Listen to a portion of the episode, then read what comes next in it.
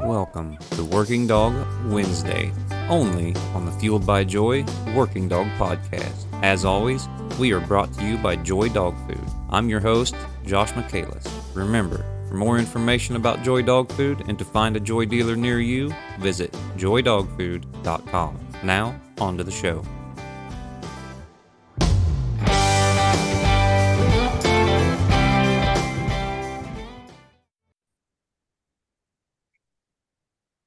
All right, ladies and gentlemen, we are here with my hero, Brett Vaughn. Brett, how are you, buddy? I'm doing fine. Fine. Thank you. If folks that don't know, because I am going to get a lot of coon hunters that listen to this, but Born 100 Years Too Late, uh, that is your YouTube channel. That's where I first heard of you, you know, because I'm going through the computer and I'm, you know, typing in hounds and hunting dogs and whatever. I never did mules, but there's this here's this guy with his hounds and a mule, and I thought it was pretty cool. And I've been following you for quite a while. But uh, yeah, I appreciate you sitting down here with me, Brett. And uh, I called you this morning. You said you had a lion track going. How'd that go? I think we were backwards on it. Really? Uh, we started it. Yeah, we started it down low, and uh, probably not. I'd caught an old, old female lion, probably not 300 yards from where we started this. And uh, I never could find a track. And uh, of course, I'm hunting in the dirt. And I'm not on my mule, I'm on foot. And uh, they take off. And, you know, of course, it's lion hunting in the dirt. So it's kind of slow going anyway. Yeah. And they're just trailing up the up through this old rough canyon into some bluffs, you know, and I keep going with them, keep hoping I'll find a track and and uh, something I you know I got to thinking about while I was out there doing it. I thought, you know, there's so many variables that you have to pay attention to when you're doing this because, you know, they they they trailed up into a, a protected kind of a shady canyon with a lot of rock. Mm-hmm. And they had started it down below and they started it in some greasewood and kind of dirt. And when they got up there in that better country, you know, probably five or 600 yards from where we started, it, it, it just kept slowing down, kept slowing down. And I just, thought, no, you know, we, we got to be backwards on it. But then I, you know, then you also think about what, you know, I was hunting with a, a real good dry ground lion hunter and, and, uh, we got up in a, a bluff and we just sat and watched the dogs and I kept wanting to move the dogs and he kept saying, no, no, wait, they weren't even opening up or anything. They were just kind of milling yeah. around up there on the mountain he kept telling me, no, no, let's just wait. Let's just wait. Just sit here and wait and watch, wait and watch. And I mean, it was 45 minutes. And then all of a sudden, bam, there was a lion on a rock. And I thought, really? Golly, how many times have I been impatient and thought, oh, we need to move somewhere else. Oh, we need to move those dogs into a saddle somewhere else. And there was a lion just hiding in there. So, yeah, you know, just keep trying to learn. What uh it's got to be pretty difficult to tell the difference between going backwards and them and dry ground stuff. The dog's just hitting a rough patch, you know, that that peters out, you know, the the scent starts to get rougher, everything gets redder. And to me it would look like a backwards track, but I wonder how often it actually is. Ah, you know, I'll go with what Warner Glenn said. He said, you know, my dogs trail them as good backwards as they do forwards. And he said, sometimes I think backwards better. You know, they're they're they're going backwards most of the time. And if you read like uh, Steve Smith is another, you know, he's in the same group as like Warner Glenn. You know, he he can kind of he says if you're trailing backwards and they lose, let's see, make sure I get this right. They'll turn a bobcat track around, but they won't hardly turn a, a, a lion track around. So if they turn a bobcat track, if they turn the track around on their own, then he thinks that they're uh, what would he would consider trash. They're trashing on a bobcat. Really? So, yeah. Yeah. Huh. Let me tell her. I learn yeah. all kinds of stuff. Oh, you know, and I, I look back and think about when I started, and I thought, man, how dumb I was. I wonder, still I dumb. wonder it. I say, I wonder if in 10, 15, 20 years, you're going to look back to today and be like, what on earth was I thinking that time? Oh, I can look back on yesterday and uh, think why in the world did you do that or why did you let those dogs do that did you did you really you know because it, it, I think if it, it, what's really hard is is foxes, you know, and I've talked to a lot of guys. Some guys don't worry about foxes, and some guys, you know, said no, you got to break your dogs off foxes. And I think I've trailed my share of foxes, thinking they were lions. Yeah, you guys got grays or reds out there? Grays. Gray, so they will tree. A Yeah, gray will, yeah, right? Yeah. So yeah. we don't I've have any grays. We got very we got very few reds and no gray, zero gray. Yeah, And so yeah, I mean, well, our dogs sometimes it's a fox. But ours are different. It's if they run trash for a while, we don't care. You know, it's not a big yeah, deal.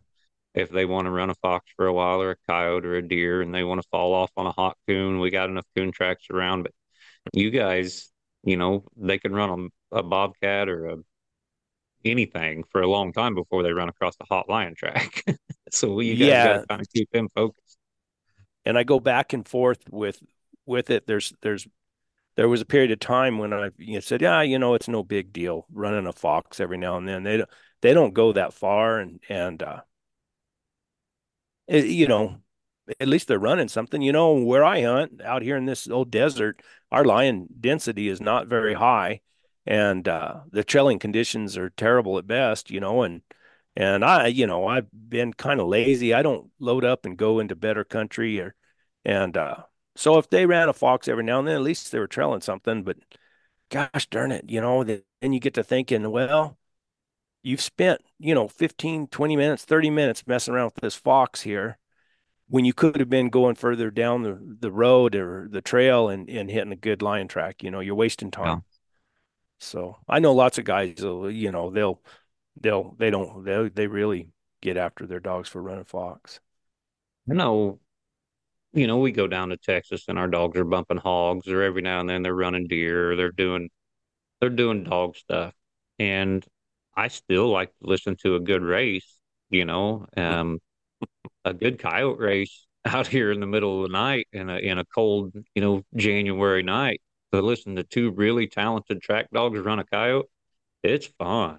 I mean, them That's dogs, I know they're not supposed to be running a coyote, but uh, you know, they got them great big hound mouths and they're floating through the country and they're making big circles and they're doing a good job and they usually don't run them all night. If they do, if they did run them all night, we'd have to put a stop to it. But when there ain't nothing else going on, I'm kind of in the boat that, you know, that's kind of a good race to Uh, listen to. Well, that's what I always say. I get a little trashy sometimes too. I don't want to listen to Yeah. it. You know, and sometimes when you get one of those little foxes going down in a canyon or something where it's, you know, conditions are pretty good and they got him up and going and and he's doing his little tricks, turning here and there and whatever, and you listen to those dogs, you know, it, it it's it's it's a lot of fun, really. It's good Yeah. listening. The problem, a lot of times in that rim country, you know, you get up there on that rock and and uh they'll trail that fox and that fox is he's not you they're not pushing him where he has to really run and get out of their way. He'll run a little ways and stop, and run a little ways and stop. And uh they're just they're cold trailing and, and it's like cold Yeah. trailing a lion and Yeah. and that's a lot that wastes a lot of time you know right there and and uh, I, I know that and uh, you know something else i found that those dogs will do is is they'll cold trail a dang old coyote and uh that you know coyotes javelina and deer are are you know absolute no-nos Yeah. you know i don't It, i i will break them I can, I can understand the deer and there are, our deer, like we have so many deer for every, mm-hmm. every hundred yards that dog travels, he's going to cross a pretty good deer track.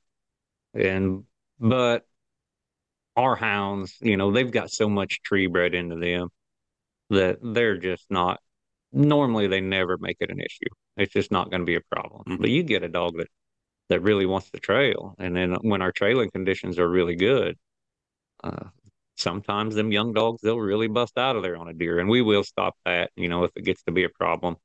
But sometimes when it's cold like Mm-hmm. this, and you want to hear a hound race, the one race is no different than the other on occasion either. yeah Yeah. I, you know, and I've treed some foxes and I've treed some bobcats, but I think out here sometimes the bobcat, eh, you know, is the same category as a fox. You know, it, it's nice when you tree one, but you can sure waste a lot of time on them and never, you know, and never have a chance of getting one caught in this desert. do you guys have And a lot of bobcats? no, not a lot, but we have enough. I mean, there's, there's trap. I, I used to help a trapper that, you know, he made his living trapping bobcats in this hmm country. Now he had a big, big area. And and our bobcats are, you know, they're big white spotted bellies. They're they Yeah. at one time they're worth quite a bit of money. You know, they're not like those the the cats they have down in South Texas that really aren't worth anything. You know, these are these Yeah. are valuable. Yeah. No, I get them. I mean, we had the last year I trapped for bobcats, I think, because I enjoy trapping and Mhm. uh, I'll do it when the coon prices are high because we have so many coons that you're not going to keep them all out of your sets and you're going to have to skin a bunch of coons if you're going to put any steel on the ground whatsoever. And so I don't trap, you know, unless the coons are pretty high. But I think that last year on bobcats, I averaged $130, $140 a piece. And so Wow. you know, you catch three or four of them a week. It pays your pays your gas, pays your trap bill, Yeah. and pays all that stuff. So you know, it's at least it's worth it. Yeah. We've had I, I forget the year now, but I mean they were getting a a big, you know, big white spotted belly would bring four or five hundred bucks. Yeah. I mean, Yeah, that I you, think that was trap 2013 is when that went boom and yeah. bust there in that year. Because I know I averaged 30 or 23.50, I think, on my coons, and I never fleshed them or stretched them or anything because I was worried about the price going down. So I sold them every Tuesday. I would Really? skin coons. Yeah, I would skin coons in the parking lot of the fur buyer that I'd caught on the way there. I had traps set on the way there, and after I got done running them, I would skin them right there in the parking lot and uh, run them into the fur buyer, and he would buy them. And I was lucky I did because my buddies that that shipped to Canada uh, that year, I think they averaged 14, and only about 60% of their coons even sold. Oh, really? Yeah, So you so I got lucky. The fur buyer went out of business, but I got lucky. he, he lost it, but you made it. yeah, he did. He lost a bunch of money. Well, you're But just on top of it. Yeah. What uh when did you get started doing this? Just just doing the whole hound thing? 'Cause not only for folks that don't know, and I like your stories uh YouTube channel the most. I like to sit down and watch that more than anything. But you know, you've been a content creator for a while, but you've been obviously in hounds a long time. And you're not just a hunter, but you're kind of a historian and you're in a con a content creator and stuff. What got you started in all this? Well, I mean, years and years ago, I mean, when I was just a kid, my dad had a construction yard in in town in Albuquerque in town, and uh, he brought me home a puppy, and it was a little curly-haired, black and tan looking dog. And my grandpa told me, he said, he said, "Oh, that's an Airedale," and I said, "An Airedale," and he said, "Yeah, was, they're bear dogs," and I said, "Bear dogs," Hmm, and uh, he's, I, and in my mind, I can still remember it. I remember thinking you can hunt bears with dogs, you know, because no one in our family did that. And then I got, you know, one thing led to another. And of course, you know, I'd heard uh, where the red fern grows, just like all of us, you know, and Yeah. and uh, fifth grade, trying to cover up crying at our desk, you know, Yeah. and and I just got to uh, you know, Elliott Barker and the Dogs Bark Treed up in northern New Mexico. He used a couple of Airedales and and I got into all that and I and you know, and I bought some Airedales and I messed around with it for a while, you know, and of course I didn't know any different. I just, you know, I was kind of st stuck on that because that's what I'd been told and and I, I you know, I you know, I after after I got older, hold, can you pause this for just a second? Yeah. Yeah. You're fine. Sorry. Nope, you're I don't good. want I don't want that to carry on here. That's what you're fine. I can't even hear it. Uh, it again or Yep, we're good. Go ahead, Brett. anyway, so I messed around with them for a while and and uh started hearing about the lion hunters, you know, and the bear. Well, of course, uh, Mike Root was up above here and and better known as a as a lion hunter, but he, you know, he caught lots of bears. And uh when I heard about him, heard about Ross Johnson, I went up and met Ross Johnson. Matter of fact, Ross Johnson was on the place that I ended up buying, you know, years later. And of course, we didn't have the internet or didn't have any way, you know, everything I learned was just from word of mouth. And What year was that?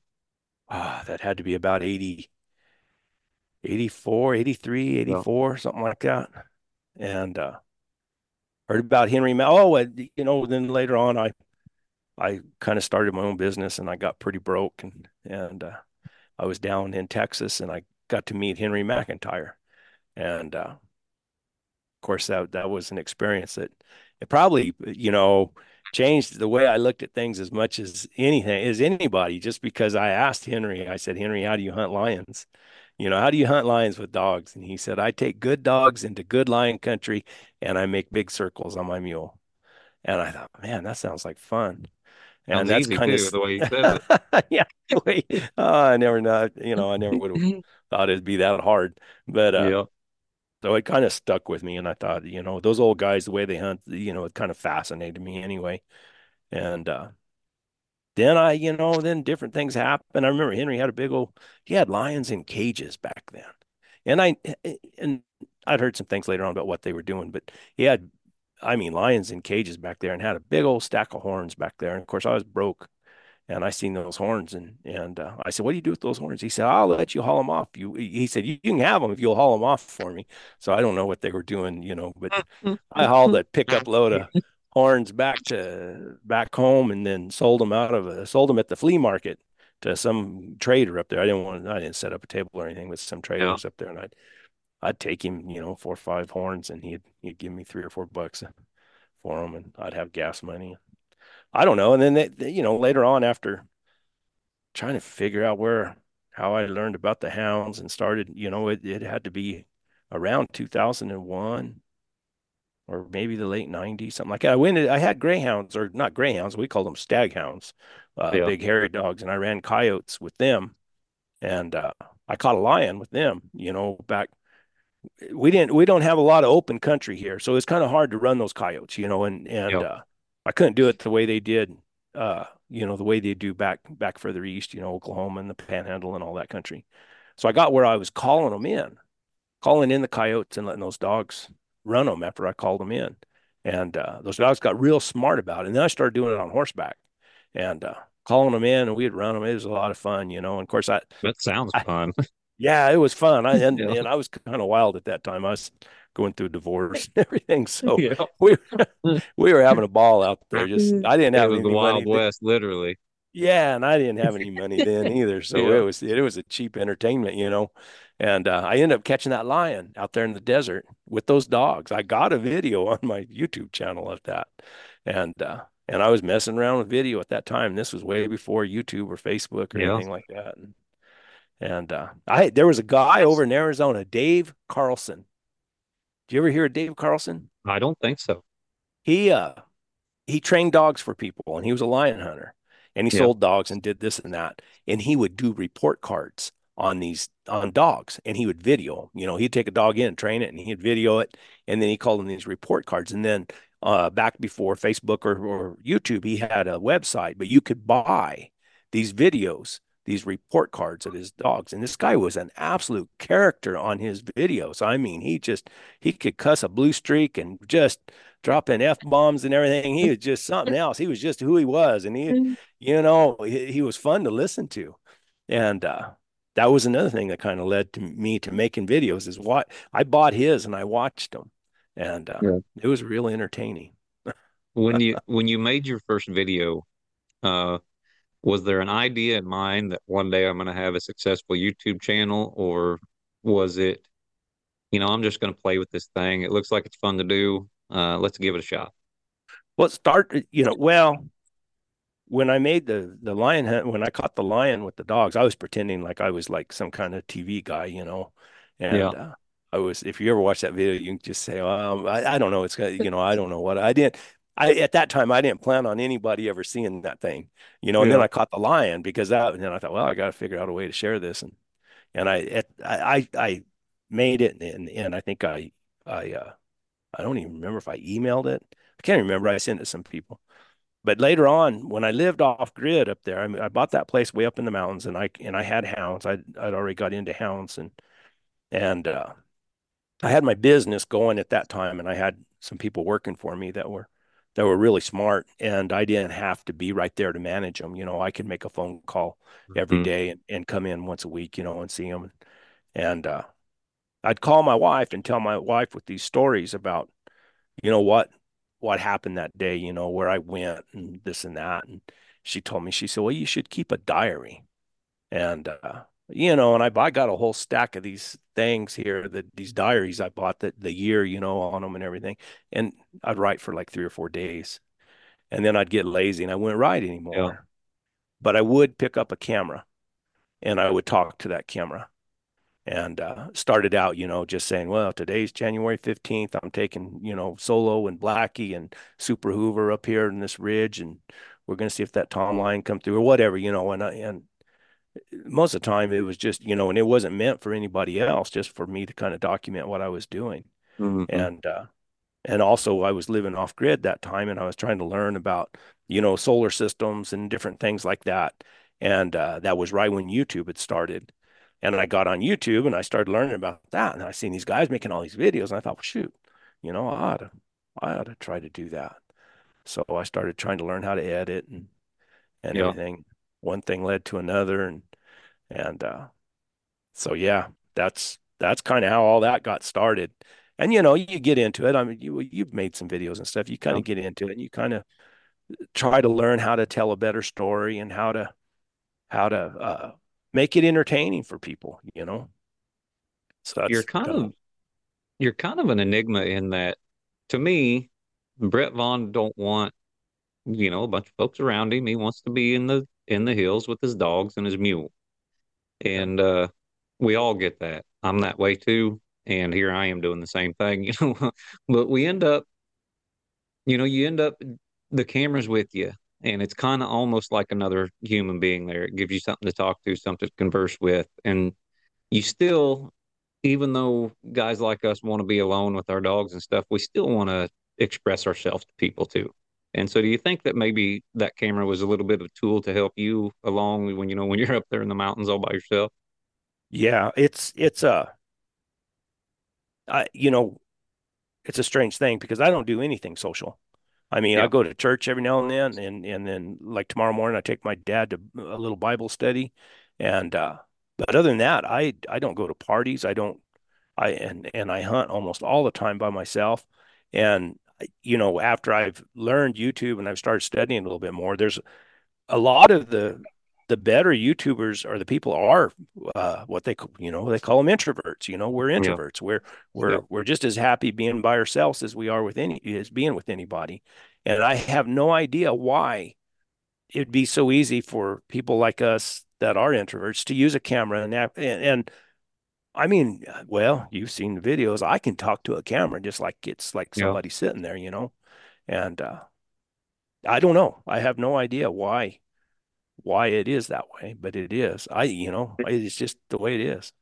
Strangely enough, some of the better podcasters are introverts too, and they're good conversationalists. But I think a lot of that knack um, is the fact that they don't want to talk about themselves. You know, they want to talk mm-hmm. about their guest or learn things from their guest or glean things because, you know, you know, I, I'm enjoying sitting here visiting with Brett Vaughn right now, but there's still that gap in between us. You know, you're not mm-hmm it ain't like we're we're sitting here face to face a lot of that too. But so, I yeah, it's a weird dynamic, especially for you that I can tell that a guy that just would rather be out in the hills with his mule and his dogs, and you know here you are, and you've done really well, especially the last.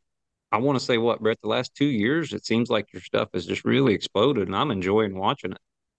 Yeah, I, you know, I got, I, I, I went and I got consulted, it, and I consulted with a guy who and, and, and at the urging of my wife, my wife said, you know, she said, if you're going to do this, she you might as well learn how to do it right, you know, and, and, uh, I talked to this guy that's a real well-known YouTube consultant, costs some money, but, uh, and he, and he made so much sense to me. Yeah. He said, you know, he said, you're, you're, you're making these videos and you're titling them lion hunting or lion hunting, this and that, or whatever.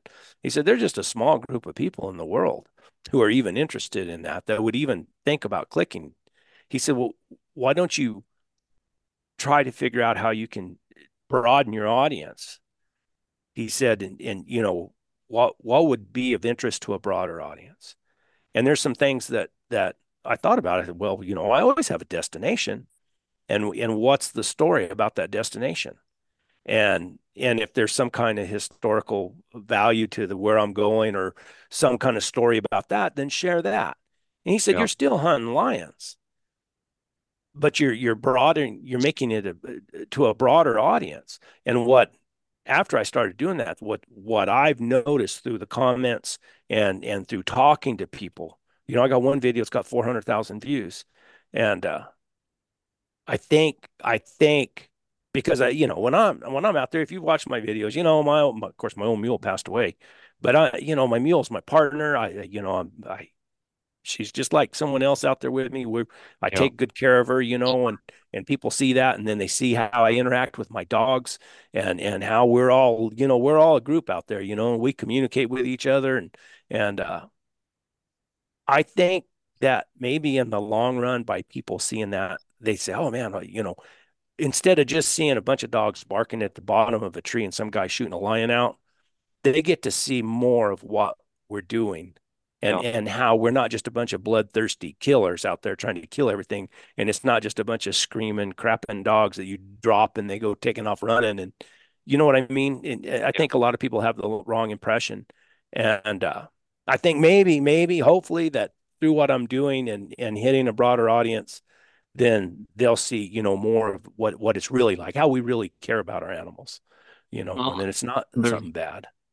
there's like I, I was getting ready to say it before you touched on it, but there's such benefits from, you know, little things like title changes and little things that or you're trying to improve your or broaden your audience because the whole goal for me has always been let's get hound hunting mainstream. I don't care if it's eastern coons or it's western lions or hmm northern bear or whatever, uh, hmm because you know probably more than I do about how the people are so unique and uh, everybody in these in these hound sports are a throwback to, especially out there where you're at, you know, even to a bigger extent. And I think of places like Appalachia and, and the Ozarks, how they are a throwback to a different time still. You know, they those yes those those stereotypes still exist. You know, that that southern hillbilly that just comes out of the hills with his dogs every now and then, they're there. I know them. Uh, they're friends of mine. You know, that that western lion guy that you see come into town with his old truck pulling a stock trailer and a mule, and he's got a whole thing full of dogs that you may only see once every three or four months when he comes to town to get some, you know, some provisions of some sort. Those people exist, and yeah uh, yeah. not the the world thinks they're only in movies, and you know, no. and they're they're they're actual people. And yeah they're not going to do it themselves. They don't want any attention. They don't want any clamor. They just want to be out there with their dogs and their in their peaceful state of mind and all that stuff. And so, yeah, it I think it's kind of a responsibility for some hound hunters like yourself and me to to bring that to people and let them know that yeah we're just we're just folks that love what we do.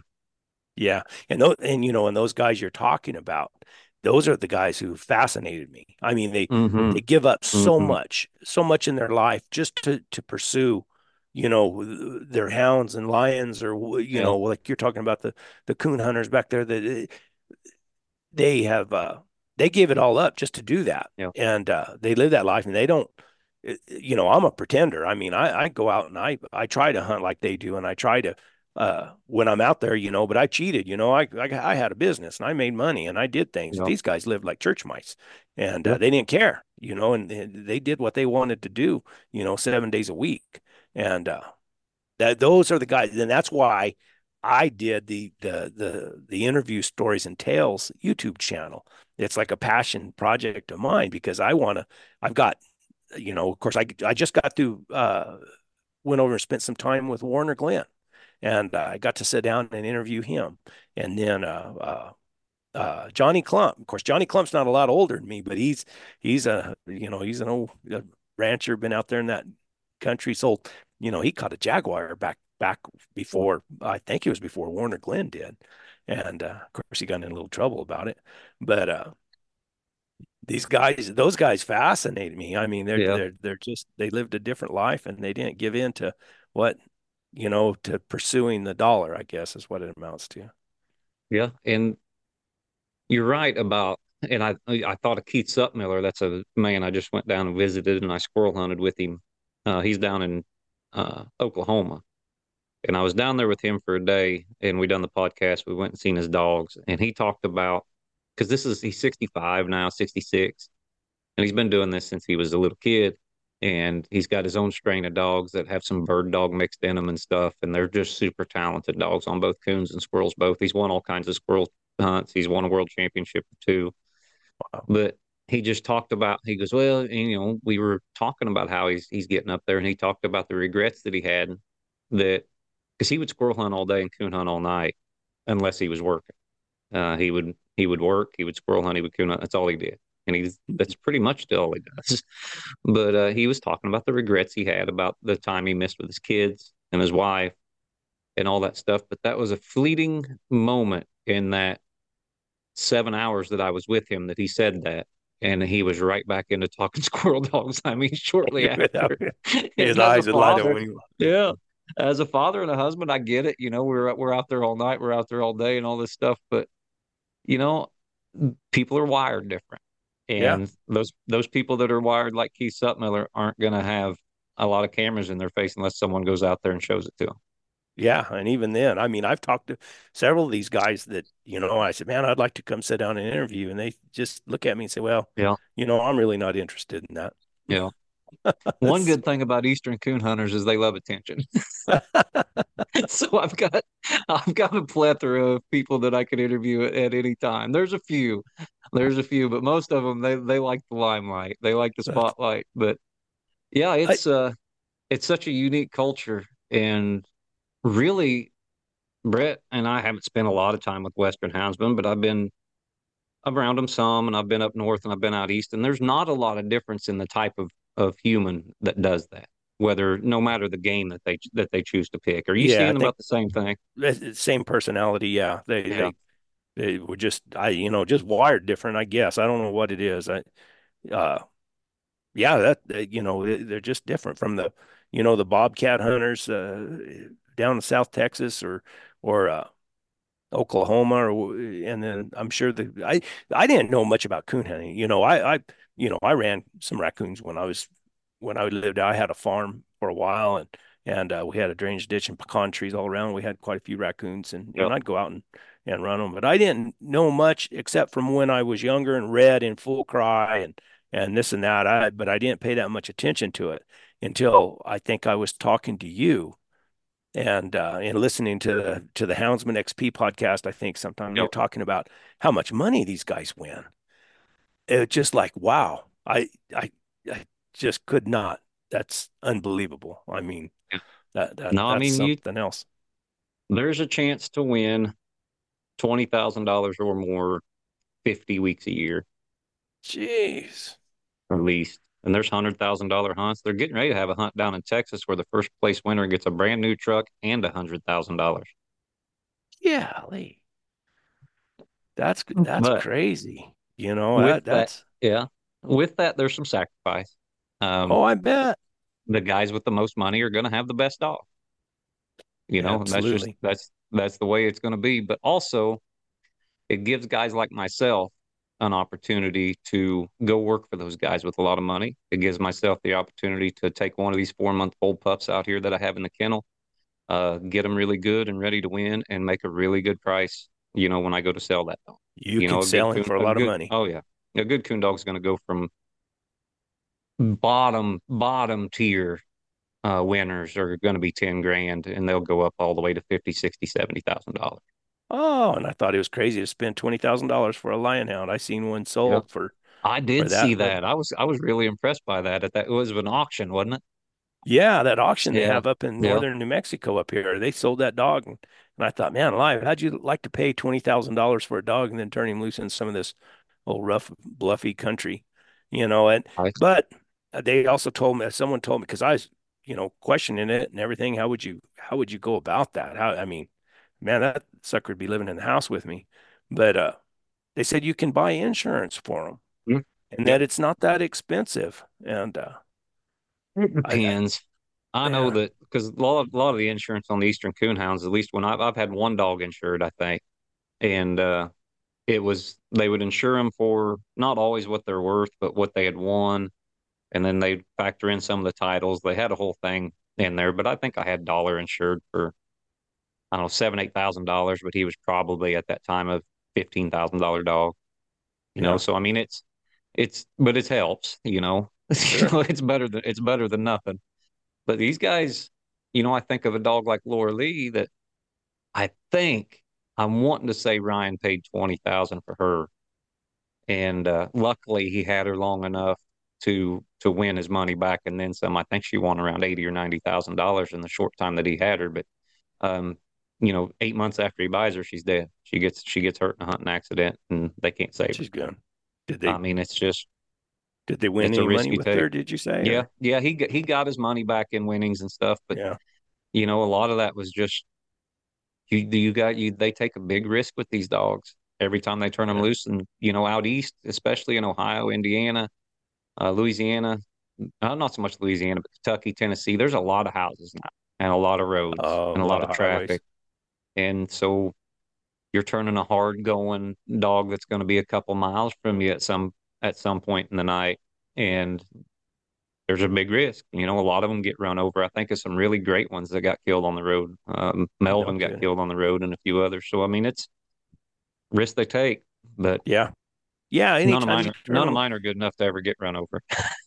even in this country. I I got a good story about uh, I Mike Root. I talked about him earlier. He was a Yeah. Uh, he's a he's another character. I mean, he's a he's a neat guy, and I got to interview him. And and uh, when I was back in the early '80s, I I went I heard about him, and I went up there in his yard. And of course, he was gone in the mountains hunting, and his wife was there. And I never will forget. There was a whole litter of a bunch of little white walkers running all around the yard, and I'd gave my eye teeth had a had one of those pups, you know, and and uh, I asked the lady, and she said, "Oh no, he doesn't. He doesn't sell puppies to anybody. He won't. He he just soon something happened to him is, is sell them to somebody." I said, "All right, you know." And I bet I, I didn't talk to Mike again. And then here it was about five years ago, or right before I interviewed him, five or six years ago, I got a phone call from him. He said, "Hey, I got a couple puppies here for you if you want them." And uh, Mhm. but I lost. I I ended up losing one of those pups to Yeah. a, a bear off a bluff back way Yeah. back in some rough country. But anyway, you never know when you t- put them on the ground, you turn them loose. You you know they might not come home with you that day. Dogs are in less danger than because I mean, one mean bear or one cat that turned, and the terrain that you guys have is probably more dangerous than the quarry you're hunting, I assume. Oh yeah, the bluffs. The Yeah. bluffs is what what gets them. Yeah. I mean, But no, it's I- for lions. I mean, Yeah. No, it's and the- uh. Go ahead. I lost I lost one dog to a bear, but it was we started out on a lion and and we tried lion Yeah. up. And dogs pulled up there was a bear in a cave hole that was that was in the wintertime, you know, and, then that bear had been in there sleeping, I guess, and they woke him up and I didn't know it. And when we got there, we couldn't figure out what was going on. I seen the dogs going over the top of the hill, you know, or and uh, I heard them, and then I, and then I remember hearing something. And I thought that didn't sound good, and uh, looked at the Garmin, and uh, Missy was just still up there. And we were in a hurry because we had some other dogs going, we thought we had the lion jumped. And uh, and I didn't realize I didn't put it all together until later that it was a bear because it some strange things happened. There was a tree there and a bluff and a cave hole. And but the dog but some some of the dogs were still there and some of the dogs had took off. And Yeah. uh when I finally got up there to where Missy was, she was laid across a bush, but she had blood coming out of her nose. And she of course she was dead. And uh at first I just thought, well, the lion had got or something, you know, they caught that lion on the ground. But then I, I, we, we couldn't find a track or anything. Booger and them went on over the hill. They never did stop it. But, uh, looking back on it now, what happened was, is there was a bear in that cave hole and some of those dogs pulled up and some of those other dogs didn't care anything about running do- bears. So they just, they just stopped right there. They didn't want to get, you know, they didn't want to run that bear and uh, he turned around. They she always thought she was a little tougher than she was, and he probably she and she was real fast, and she probably got up on him and he swatted her and broke her neck. What uh, when it comes to that, do you want a dog that's a little bit not that doesn't think it's too tough? Do you want a dog that's going to stay back? Yes, I do. I yeah, I Yeah. do. I don't want them getting down, and that's the worst thing when you if you watch some of my videos. It, you- when you get there to them, you know they might have a line out on the bluff, and Booger is notorious for it. You know he's he'll stay back. You know he'll stay back and and and bay them. You know and and everything. But when you start getting close, he wants to get down next to him. And uh, yeah, when you're on one of those big old bluffs, it's always scary. You know, it's it's, and that's where they get killed. You know, they get knocked off or they slip. You know, and fall. What's the what's the scariest uh, thing that's happened to you personally? Not just your dogs, but when you're up there on them bluffs and you're trying to get your dogs back, or you're trying to. I assume that's why they all got to have a pretty good handle. You know, they got to Yeah, I- call them and all that stuff. Yeah, I gotta call them. I gotta be able to call them back. Yeah. Uh, I'm trying to think of when I've been scared. I or is, or is it just another day in the office for Brett I Vaughn? you know I don't I don't. I I get scared for the dogs. I I trying to think of myself. You know, this morning I was up there in those bluffs and I thought I could I thought, well, I can just sit down on my hind end and slide down this little thing, and it was a little too steep for that. It could have been, it could have been worse than it was. And I'm getting a little old, you know. It, those, yeah, just getting up and down is is is a little painful now. I'm what 62, so. what about the mules? When did you start? When did you decide that mules are the way to go Ah, when another one, chasing them lions? another one of those influences from somebody because I I I competitively team rope for for a while and and I mean at a high level and Yeah. uh I was hunting I was I was lion hunting on a on a friend of mine's ranch and and uh he roped and his boy roped and and he and and uh real knowledgeable guy they've been ranching in that country forever and I was out there and I was riding one of my a young roping horse you know and a pretty valuable horse and out there running it you know in that rock and stuff and he said, "Oh, he said you got you." He said, "You got old Googles out here," and I said, "Yeah." He said, "Man," he said, "if I hunted the way you did," he said, "I'd get a mule." And I never will forget. He looked at me right in the eye and he said, "And get a good mule." You know, don't. In other words, don't mess around with a, you know, a bad mule. And uh, and that's kind of another strange story about that deal. Is is of course I didn't have any money or anything to go buy a mule at that time, and uh, there was a company who owed me a bunch of money. They had owed me like fifty thousand dollars for three years and uh, David Heiss called me and had told me, he said, Hey, there's two, there's a guy going through a divorce and his wife's selling his mules. He said, You can get them That's the best time to buy. Yeah. He said, You can get a pretty good buy on them, you know. And I told my wife, I said, Man, I'd like to have those mules, but man, I just, you know, I just don't have enough money right now. I said, If those people pay me from, you know, that owe me, when they pay me, I said, I'll go buy those mules. And that day I checked the mail and I had a $50,000 check in the mail. Of course, most of was, yeah, most of it was already old, owed, but I pulled $3,500 out of it and I went and bought those two mules. And uh, I, you know, and I rode lots of horses. I was raised on a quarter horse ranch. My my dad, you know, we broke colts and I trained horses. I trained roping horses and stuff. And uh, but when I got those mules, I might as well had two camels out there. I didn't, you know, they are different than horses. And uh, and uh, I, Mm. you know, I got where I like them. You know, they're they're they're a good tool for what we do. You know, they're tough. Gosh almighty, they're tough. And uh, as long as you're on their back, for the most part, you're pretty safe. Hey, uh, I got a lot of friends that coon hunt off mules, or used to. It used to be a big deal around my hmm county. Everybody that hunted usually had a mule too.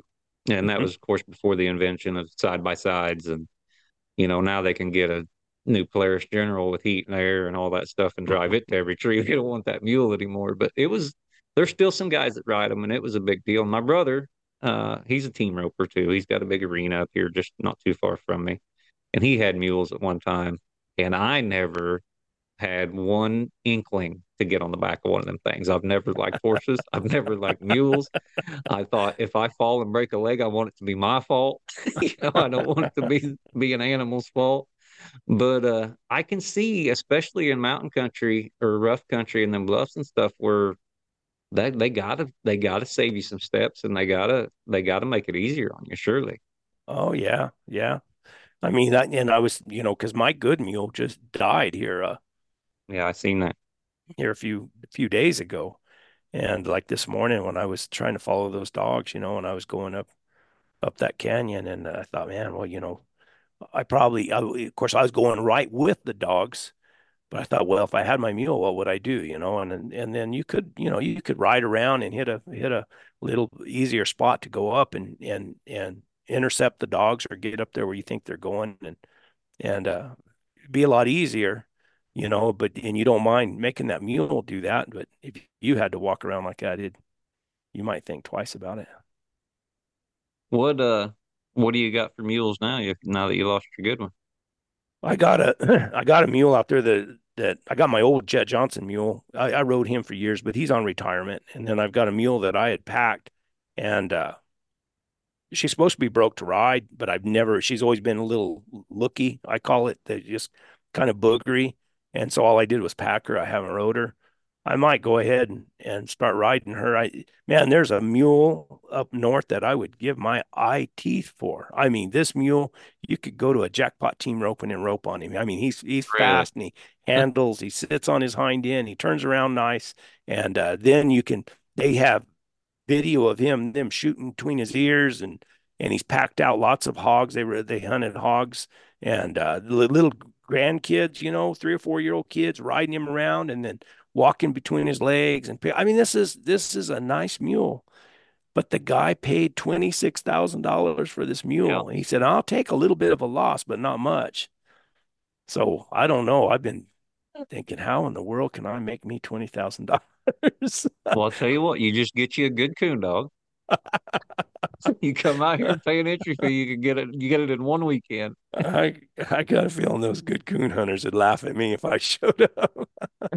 You'd be surprised. I think you'd actually fit in pretty well, Brett. They, and the thing is, you go to some of these hunts anymore, and you know we're out in a fancy steakhouse, and we're they they pull up in you know hundred thousand dollar trucks and stuff. But even the guys that have been successful in their lives, they usually all started out the same place.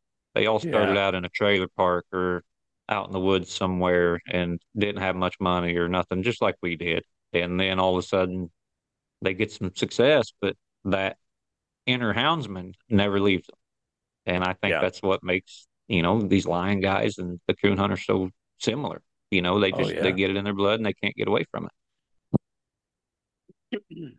Yeah. Yeah, I can I can see that. I just couldn't I couldn't believe how much money they they hunt for. And then the I started listening, pay attention, you know, how they how they run the competitions and how, you know, the the casts and and yeah, calling your dog treed and and circle points. Is that something that I heard Yeah. right? yeah Circle And all that points. stuff. I have no idea what all that means, but I, I started paying a lot more attention. And now, used to when I'd hear, you know, a podcast and they were going to be talking, you know, coon hunting or something, I wasn't really that interested in it. But now, man, I I listened to it and I tried. I thought, man, this is interesting. Well, that's one pos one positive of all the money coming into the sport is it, it gets people's attention. You know, it really does and brings it to it. And you know, squirrel hunting's getting the same way. Is They have they have truck hunts for squirrel dogs. They have uh I think the JPI, the Calcutta raised like 30 some thousand dollars or something crazy like that. I mean, they have huge squirrel hunts now. That And would it's that just would been it's it's kind of following the route that the coon hunters took. I was going to say that would suit me probably a little bit better because that happens during the daytime, doesn't it? Yeah, it does, but they don't bark on the ground much. And that that Oh, never did. They'll just fall treed and they'll have a squirrel most of the time. And yeah, I mean, I like it. It's cool to do, but I actually one of my walker dogs out here, my my- well, he's actually laying in bed to- with me or laying in the living room with me right now. But he uh he just bred a a brindle cur female that we're going to try to make squirrel dogs out of. A neighbor guy had a had a squirrel tree and cur dog, and he wanted to make coon hounds. He Mhm. wanted a something he could hunt coons with at night too. So he brought over here to my male walker. And I told him I'd breed for a pup, and I'm going to find. I talked to one of my buddies in Louisiana that's a big squirrel hunter, and I said, "Will you raise it and train it and get it to where it can win in a hunt, and then I'll just go handle it." I said, because that's about as much squirrel hunting as I want to do. And I said, we'll partner on it. I'll pay the entry fees and then I'll go handle the dog. I said, if it ain't no good, it ain't no good. And we can just make it a pleasure dog or something. But I don't have any, they don't bark on the ground. You You like know, that you don't, trailing? I like to hear a dog trail, you know, and I don't want, I like silent dogs in a cast, you know, because they don't draw a lot of attention to it to you and they're good about being alone. They're always by themselves. It's easier for them to be by themselves but uh, when I'm pleasure hunting and I'm out for fun, I want something I can hear, something that's that's Yeah. open trailing and and moving moving a good track. That's the probably the funnest part to me. That's like cold trailing a lion. I mean, that's just to just, you know, work the watch those dogs work and work and and and trail and you know, and it's it's a real slow paced. I mean, it's Yeah, it's nothing nothing real fast and then you know, and then you you have that lose and those dogs are working and they're going and then, you know, like like Al runs up there ahead, you know, and he's working, he hits it way up there, ball, and then they all, you know, yeah. go to him and then it it's just uh I don't know. It, it's it's fun. Then you find that big old lion track, and oh man, we're going the right way, and Mm. that- that's it's exciting. Do you still get your blood pumping on a good line track just like you did when you first started? Absolutely. I mean, I haven't Yeah. caught that many lions. I, you know, not like a lot of these guys, but uh yeah, like I I got a video. Matter of fact, I'll have a video coming out this afternoon. Sure. And and really the video is about me packing my nephew into some remote country. He drew a deer tag for a, a unit that I matter of fact, it's a unit where I used to live up there. And uh so I I just uh, I, this was before my mule died, and uh, I was packing one mule and riding another mule, and I camp, and I go up there and I set up a canvas tent and everything for him.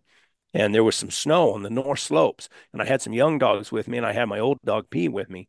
And coming out after I'd set up the tent and everything, I was coming out riding down that same trail that we went in, and uh, on that north slope, man, I, I watched P, and P was whipping her tail, and pretty soon she started opening.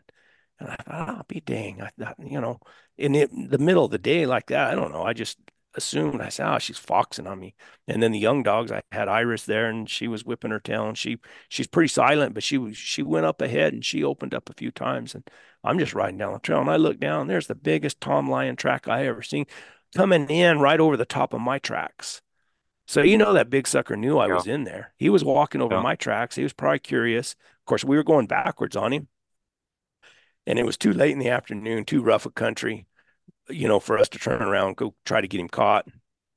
So I called Mike and and because he, you know, that's what he does. He guides hunters for a living. And and I told I asked him, I, I said, Do you have any clients in? You know, I said, because there's a a big, big Tom line, as big a track as I've ever seen going in. I, I gave directions to where it was. And he said, Oh, he said, that's over there in that bluffy, rough country off of East Curtis Canyon, isn't it? I said, Yes, sir. He said, Well, he said, you better take two tortillas and a big jar of peanut butter if you're going into that country. He said, because that's pretty rough. I said, I know. I said, I've been in there. I said, I'm not going. I thought you might want to. He said, No, he said, I might, I might take these guys somewhere else. Yeah. What uh what constitutes rough country out there? I mean, what's the difference between good country and, and rough country? Probably the, the, I, in my opinion, is, is they don't work the trails in that country. You know, if they work the trails and there's enough, you know, the people have been riding that country forever. And if if somebody could go in there and work the trails, of course, it's all designated wilderness, so you got to do it all by hand, and you can't take a chainsaw or anything in there. And uh, if you work the trails, it probably wouldn't be that bad. I mean, it's bluffy country, and uh, all the advantage goes to the lion when you get in there, you know, because they can go through those bluffs and and your dogs get hung up and everything. But and and then you know you can't. There's not like you hit a road or you know you're in like if you're in your buggy and you hit a road, you you say, "Ah, those dogs are heading over there." You know, we'll just drive drive around and get over here closer to them. Well, you're not going to do that. Yeah. So you got to be on a mule or be in really really good shape and and and carry your backpack and stuff with you because once you go in, you know, you go in five or six miles and then or further than that, you know, you might end up having to stay. And I've had to, you know, lay out back in that country before, you know, three or four times. And it's you better have your stuff with you. That's one of the reasons I Yeah. started taking a pack mule often is just to carry some some supplies, you know, in case you have to lay out. What about what are you looking for? Because it's such a different, my game's so much different than yours. Ours is about speed. Mhm. Uh, we don't speed and accuracy. Uh, they Mhm. got to be quick. They got to be accurate. And we're turning loose. We're the game that we're hunting. We're going to have tracks pretty easy. Uh, but our dogs are super independent. Um, they're bred to be alone and they're trained to be alone. And so we don't want them cold trailing nothing. If Yeah. it's not a track that they can't finish in a hurry, then they don't need to be messing with it. As a matter of fact, when they're young, um, we will push them off them bad tracks. We don't want Mhm. them messing around with the bag trap because we're on the clock. But your dogs, they have to really grind it out in that dry gown country. And so, what's something that you're looking at other than, you know, we hear cold nose, hot nose, all that stuff, but a dog's got to have a certain mindset to do what you're doing. And how do you recognize that? Well, uh, you know, and I think that's that's a big debate that we've had. You know, a buddy of mine is uh, Cody King. You know, and he catches, you know, he, he'll catch a hundred bobcats a year down in South Texas. But there's a he's got a friend of his, and Cody's caught some lions too. He's got a friend of his that, he, of course, and they're using running walkers. And Yeah. and and the big thing that that we that the old time dry ground lion hunters say, well, they don't have a nose. They don't have enough nose to to you know hunt lions in this country. But then they say, you know, the Cody has a friend that's kind of switched from bobcats and and and runs uh lions all the time now. And he runs in, you know, some pretty desolate, dry country and he catches a lot of lions. And uh he said that, you know, the, those dogs develop more of a nose when they're allowed to, you know, when they have to. They the desire to to catch and the desire to uh to to hunt allows them to develop a better nose. But then you'll talk to, I got friends and I got, you know, good lion hunt, hunting friends that say, no, it's genetics. You got to have those genetics for those dogs to have that cold nose. And, and there's a lot of these guys, you know, those Southern Arizona lion hunters, they didn't ever want to let those dogs out that had that, you know, that yeah. had that old cold nose, you know, trail a two day old track through the, through the dirt you know, they didn't want to let them out. They they wanted to keep them all to themselves because they believe that that's, you know, and that, and I'm I'm kind of in between. I don't know. I don't know what's true and what's not. I I think if you I think if you had a really good lion population, if you had if the density was great, then you'd want a hotter nosed dog. And, and have a fast walking mule and just cover the country until you hit that hot track. And if and if that's all you want to do is catch lions, but if you you know I love to watch a dog cold trail. I love to, I like a cold nose. I mean, I trailed lion up here one time and uh, we trailed through a camera, a game camera I had. And uh, I went back and checked the picture after I didn't have a way to read the picture. Then when we went through there, and I was two days behind that lion. And I was more tickled with that than I was yeah. about it caught the lion. And I trailed all day long. I trailed all day long on that lion. And I thought, golly, that that is something. Now, if if if I'd had enough dog power, and uh, I could have, I, I at that time I was still running my business, and could have gone back the next day and hit that track again. I mean, my I that would be so much fun to me is to hit a track every hit that stay on the same lion until you could get him caught you know, three or four days. To me, that would be like the ultimate. And that's what those old timers used to do. They'd get on a lion, they'd just stay on them. And uh, of course, we all hear the stories about Ben Lilly and stuff like that. Yeah, yeah. How he could do it. And uh, that to me, that's and that takes a cold nosed dog, a dog who really wants to work a track and and uh, but if you want to kill lions, just kill lions. I think maybe, and you're in the right kind of country, you know, maybe a hotter nosed dog is better. How many? Because I know in all dog sports and through Joy Dog Food, of course, and all the working dogs that I've been around and been with, because I love to waterfowl hunt. I've had retrievers. You know, I love upland hunting. Love it. Mm-hmm. Um, I, I had English setters for a long time along with my hounds. But most everybody I know with working dogs doesn't really care if they're killing anything. You know, it's not about taking the game. It's about mm-hmm. about the dogs and and you molding that animal into something that that pleases you, not necessarily that pleases everybody else. But I don't know if my ADD. I think that walkers have the same problem I have, as we all have ADD. You're hot nosed. yes, we're all hot nosed, but it's just it's just such a different game. And you just talked about how what pleases you is is getting that track and grubbing that that old cold track up and watching those dogs work. Whereas you know, somebody else, you know, wants to wants to catch a bunch of lions, wants to see not necessarily just to kill them, but just wants to tree a bunch of lions and see that, you know, put them numbers on the board or a guy like me that wants to tree 10 coons per hour instead of, you know, the one that my dogs have been treeing here lately. So I think maybe our dogs mimic um, I don't I don't think it's an ability thing. Yes, some dogs are naturally blessed with more ability than others, mm-hmm. but I think they're just gonna mimic what we want, you know, if we do it right. Well, and and I think this is something me and another guy were discussing the other day, and I called him up and I said, you know, uh, I think these dog, these great lion hounds that that we all hear about and some people have, I think as much dry ground dogs, especially as much as anything, is they have a big brain. They're real smart. Now, I don't you think know, it's anything to do with the ability to smell anything. I think it's more to do with the ability to decipher yeah. what they're smelling. Yeah. And that's I've my theory. A, I may be wrong too. I got a female in in in, in you know, I think they know what you want. I, they they feel what you what you want. And and like I have this female dog, and I kind of I I I almost ruined her when she was young, and uh, she came from from uh, uh, Larry Hendricks. She, she's Larry Hendricks bred dog, famous dry ground lion hunter, lion hunter out here. You know that's had has was known for, for good dogs, really good yep. lion hounds. And that dog, I I got video of it. I tell her go get in her pen. You know, we come in. I say go get in, and she'd go around and go down the alley, and her pen would be latched shut. She opened the latch and get in her pen on her own. I mean, that's that to me. That's for no hound.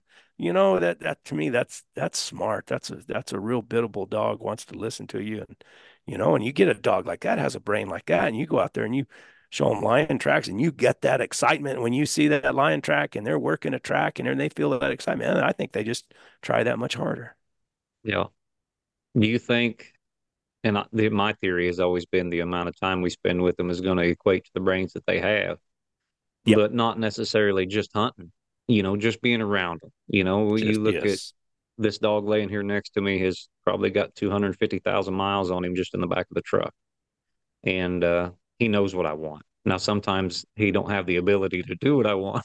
yeah. But, uh, you know, these dogs, I don't, I, I think they're way smarter than we give them credit for. Yeah. And you're not going to see that until you spend just hours upon hours and months and months and months and years with them. Yeah, and lots of lots of miles. You know, we I remember when I was living up there on the mountain, you know, we'd go out all day long and, you know, it'd get to be we'd stop to eat lunch and, you know, one o'clock or so, I'd decide I wanted to take a nap and I'd lean up against a tree and, you know, and all those dogs, you know, I might have eight hound dogs with me and they'd all curl up all around me and they take a nap too, you know, and pretty soon I hear Solo over there messing around. It's time to get up and go. You know, he was he said, That's enough nap time. We're gonna go hunt now uh, yeah, we just go through the now. Sometimes they have their own agenda, and you kind of gotta convince them. but they know they're not supposed to. Usually, my yeah. mine always mine always just decide that you know I know Dad's not going to like this, yeah. but I'm doing it anyway, and yeah. the repercussions are worth the reward that I'm going to get out of this thing that I'm not supposed to be doing. well, that you know, speaking of Solo, he's he's a daddy of a bunch of he he sired a bunch of good dogs. Yeah, and uh, You'd leave in the morning, man, he'd be a broke sucker. You were across Javelina and Coyote and everything. He went in a trail and we were looking for a lion track. Then you'd be coming back in the afternoon, you know, it'd be getting pretty late, you know, be dark in about an hour and you're tired. You'd riding, I'd be riding my mule down through there and I'd have all those other dogs around me and I'd look and I say, Where is Solo? And all of a sudden you hear him up a side canyon up there. He'd go find something to trail, you know. But that's just the way he was. Well, Brett, what do you got in store for not just the YouTube channel, but you? Uh, yeah, I know it's lion time right down down there right now. You're hunting. You were hunting this morning when I talked to you. Uh, what's uh, what's in for the future of Brett Vaughn? Yeah, I uh, of course I got to find me a mule. I want I want to hunt as much as I can. You know, I'm 62, and I sold my business. I'm retired. I had some health issues this year you know, I, I think that all comes from retiring. It's just like, yeah, it was some stress or something. I don't know, but I, I feel good and they give, got a clean bill of health. Uh, mm. I want to hunt and then I, you know, I want to continue with, of course, we do our little, uh, we, we started out doing a little live deal. Matter of fact, you came on one time. I did. On, yep. on Monday nights. And yep. uh, it, it started out with me and just uh, uh, Chris uh, uh, Watson. He has Antidote of a Houndsman uh, YouTube channel, and then George Lambert, big time yep. uh, bear hunter down in in uh, Virginia.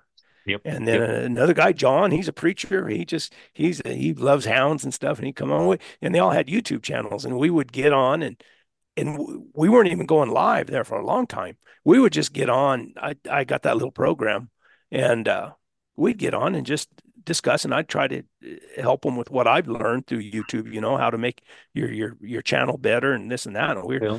one night we said, Oh, we ought to just go live. So we started going live on Monday nights.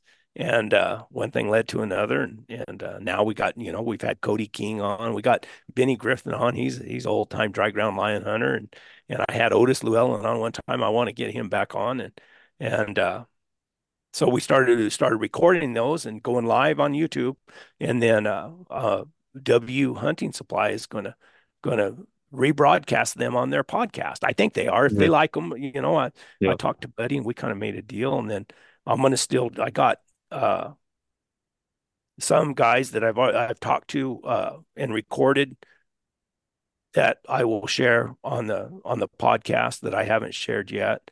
Uh, like Warner Glenn, I went down, and then John Clump, I did part of his. I got to go back and, and finish up with him. And I got some other guys I want to go talk to, and those are all the old houndsmen. That's kind of my my passion, you know, is is talk to those guys, and yeah. and that'll all be on on my YouTube channel, and then also on on W Hunting Supplies podcast.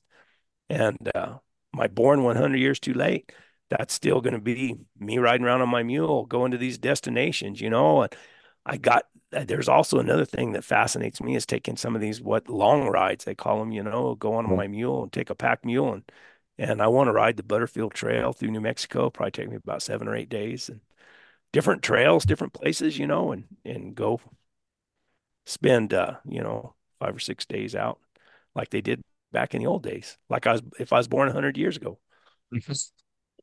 Well, it's a perfect name for your YouTube channel, Brett. And I know I think I've talked to you about that before whenever we spoke in the past. But yeah, you, you nailed that. That was that was it. because there's a few, and I I wouldn't say hundred years too late. I'm maybe thirty or forty years too late. I still want air conditioning and all that other stuff. You don't but, want to get uh, on a mule. no, I'm not riding no mule, and that's one thing you know, because I've got open invitations to go lion hunting up in Montana and Wyoming. And uh, I am actually, I was supposed to leave to go hunt with Shorty today. Uh, okay. Uh, but I'm going to leave. I think I'm going to leave on Sunday. Now our weather came in. I'm. I don't want to leave the dogs in the house when it's 20 below zero and there's two foot of sure. snow on the ground. But uh, one of the things that prevented me from going to the mother is like, look, dude, I ain't riding no horse. I, I stay in pretty good shape. I can walk. Oh, you can't. You can't walk in this. You can't walk in this. I said, well, I'll walk and die of frostbite in Montana before I'll get on the back of that horse.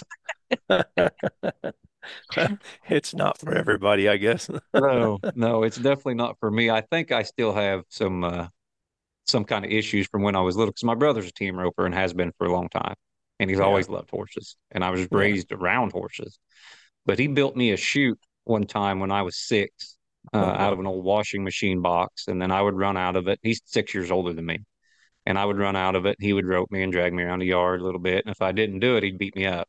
And so, you know, nobody was there to stop him at the time. I knew it was a couple hours before grandma got home and was going to make him quit. And I've never been on a horse since or around one. So maybe that oh, was, wow. maybe that was what cured me. oh, yeah, I could see that. Yeah, we, yeah, that's, I don't know. That's kind of, well, my plans are keep making my videos. I'm, you know, yeah. that's, I got a, I got another story about something that happened. My see, my wife, she's kind of a uh, she writes poems. She's always wrote all these poems for a long time, and uh, she just writes them, puts them in a drawer, and and she wrote one for me one time, and uh, I looked. I said, I told my wife Tammy, I said, Tammy, this is really good. This is real good, and uh, I was listening to Clay Newcomb's podcast, uh, the Render, Bear Grease Render, I guess mm-hmm. they call it and there was a guy on there named uh, uh, Hayden Hayden Powell, and Hayden has a YouTube channel, and uh, he, he comments on my videos, and then I've commented on his videos. And this guy is a musician. I mean, a heck of a musician. Yeah. And uh, I, he sang a song on Clay's podcast and can play the guitar. And, and come to find out, he spent, you know, like a year in Nashville or something kind of a big time. So I sent him a message right away. I said, "Man, I must have been living up a rock, under a rock. I didn't know you were a musician." I said, "Do you do you? I know you write your own songs, but would you consider putting music to someone else's lyrics?" And he said, "Sure, I'd like. I'll, I'll look at it." And I sent him that poem my wife wrote me, and he wrote me back right away. And he said, "Man, this thing is good." He said, "This is," and he's put it to music. And I mean it it I played it at the house. I, I yeah. turned it everybody everybody got choked up. I mean, everybody just including me, I, I couldn't believe it. It sounded so good. So uh, I was just gonna tell everybody in the podcast world what listen for it because we're gonna him and I are gonna he's he had his band come in, he did a studio deal with it and got it all that's awesome professional and uh we're going to make some kind of well i'm going to i think if i have to load up my mules and go to arkansas and and uh, him and I are going to make a music video and use that and and and use that song. So I can just see Brett Vaughn walking into the Country Music Awards right now with wife in hand. I, will send her. I think I'll stay outside. they may not let you in anyway. That's what I I asked Hayden. I said, uh, I said we're going to make a music video. I said I know you can play the guitar and I know you can sing, but can you act? And he said, Well, I was in Nashville for a year and I had to act like I was happy. so, yeah. Brett, I appreciate you coming on here. Why don't you tell oh, everybody you exactly all all your YouTube channels and all that stuff, how they can get a hold of you if they want to, and all that good stuff. Yeah, the the born 100 years too late. That's you know me on a mule and a bunch of hounds, usually riding through the desert or through the hills somewhere, and uh, and then I have the interview stories and tales, and tales is kind of T A I L S, and uh, that's where we go live on Monday nights, and uh, also I have these interviews that I that I've done of, of the older. I, like to talk to these older houndsmen or older guys who've, who've kind of lived a unique life, and uh, that's it. And then of course everything on it will be available through uh, the W Hunting Supply podcast. So that that's that's enough. right. I appreciate you, Brett. I'm gonna, Thank I'm you. gonna check that live stream out tonight. Now that I'm snowed in on a Monday night, usually I'm hunting about that time this time of year, you know, but you weather's go. so bad here. I'll check the live stream out tonight. I know we're recording this on a Monday, so but yeah, everybody, uh you're gonna love Born 100 years, years Too Late and the tales um, that's personally my favorite. I like watching them old guys, sure. even though I don't know nothing about lion hunting. And sometimes you had that one coon hunter that you sent me. That was really good. That was interesting that you sent me that video. But there's some really good stuff on that. So uh, everybody go cool. check it out. Thank you. I, I appreciate you yep. letting me come on. Yep, Brett. I appreciate you being here. Uh, you guys, thanks for joining us. This is the Fueled by Joy Working Dog Podcast. This is Josh Michaelis, and we will see you next week.